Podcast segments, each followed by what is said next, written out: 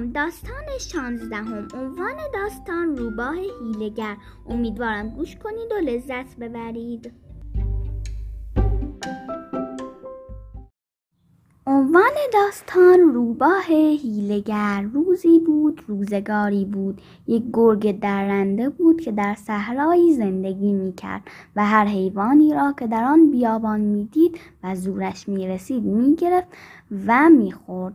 یک روز هرچه این طرف و آن طرف توی کوه و صحرا جستجو کرد هیچ شکاری پیدا نکرد.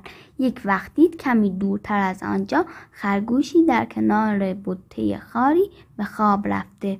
گرگ خیلی خوشحال شد و با خودش فکر کرد اگر بتوانم طوری پیش بروم که خرگوش از صدای پایم بیدار نشود و فرار نکند خوب لغمه و تومه گیر آوردم. پس آهسته آهسته پاورچین پاورچین پیش رفت و بالای سر خرگوش ایستاد.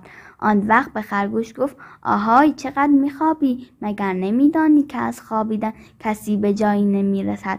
بعد به مسخره گفت چطوری آقا خرگوش؟ هیچ احوال ما را نمی‌پرسی. خرگوش بیچاره که با وحشت از خواب پریده بود فهمید که باید آماده مرگ باشد چون که می‌دانست گرگ ظالم بر التماس او رحم نخواهد کرد. این بود که سعی کرد روحیه خود را نوازد. با اینکه خیلی ترسیده بود با خونسردی در جواب گفت اختیار دارید من همیشه جویای سلامتی شما هستم.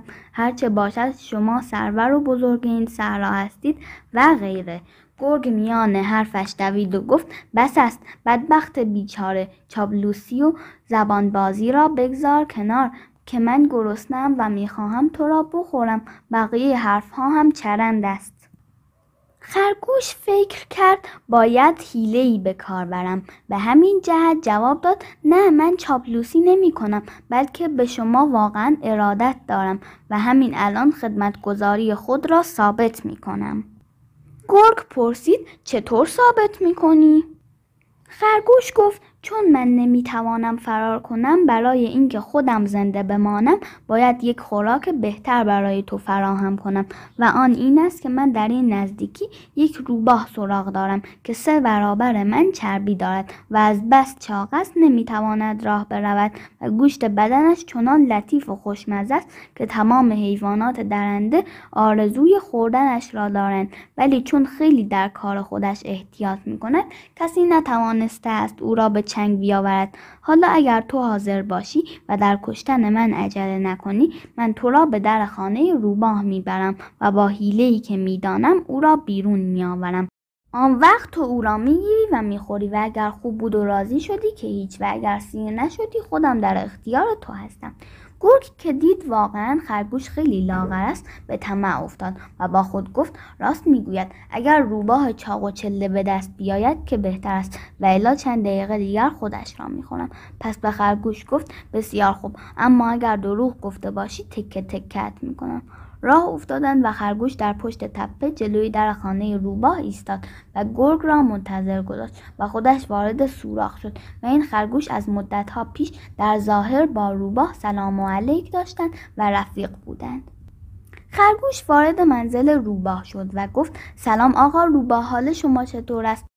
روبا هم به گرمی جواب سلامش را داد و گفت به به چه خوب شد آمدی بفرمایید بفرمایید. خرگوش گفت دوست عزیز مدتی است از دوری تو دلتنگ شده بودم و آرزوی دیدارت را داشتم. یکی از دوستان ما هم که خیلی شخص محترم و دانشمندی است و مهمان من بود چون آوازه علم و دانش شما را شنیده بود از من خواهش کرد شما را با هم آشنا کنم.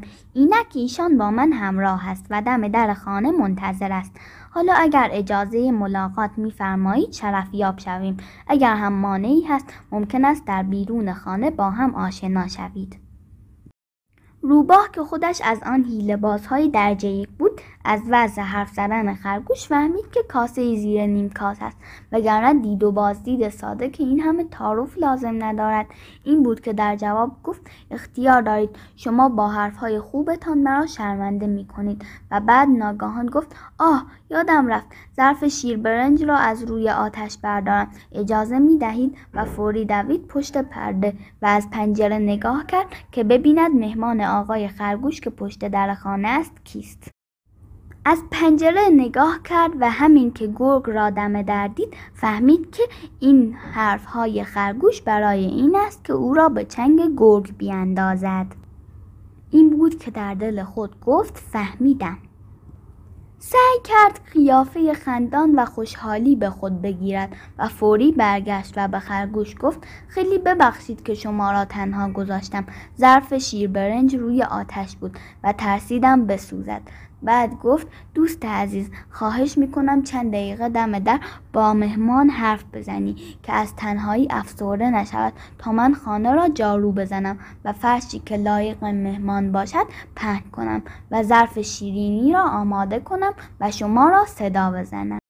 خرگوش که دید روبا حرفهایش را باور کرده خوشحال تر شد و در جواب گفت رفیق عزیز اختیار با شماست و ما دم در خانه قدم می‌زنیم تا مطابق میل خودتان خانه را مرتب کنید. بعد خرگوش آمد پیش گرگ و جریان را به او خبر داد. اما روباه که خیلی مکر و حیله داشت از مدتی پیش برای روز مبادا پیش بینی کرده و جلوی در اتاق یک چاه کنده بود و روی آن را تخته گذاشته بود و فرش کهنه روی آن انداخته بود و در پشت خانه او هم یک در دیگر بود که فقط خودش خبر داشت. این بود که فوری تخته را از روی چاه برداشت و با ترکه های نازک روی چاه را پوشانید. و فرش نازک خوشرنگی روی آن انداخت به طوری که اگر کسی پایش را روی آن بگذارد در چاه فرو رود. بعد خودش رفت کنج خانه تا از طرف دیگر آماده فرار باشد. آن وقت صدا زد آه خرگوش خیلی معذرت می‌خوام که شما را معطل کردم. خواهش می‌کنم تشریف بیاورید.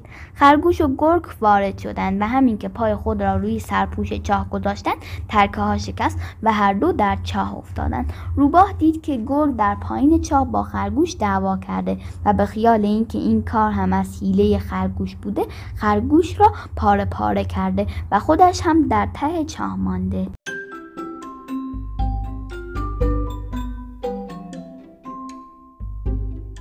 امیدوارم از این داستان لذت برده باشید و با داستانهای بعدی من همراه باشید. خدا نگهدار.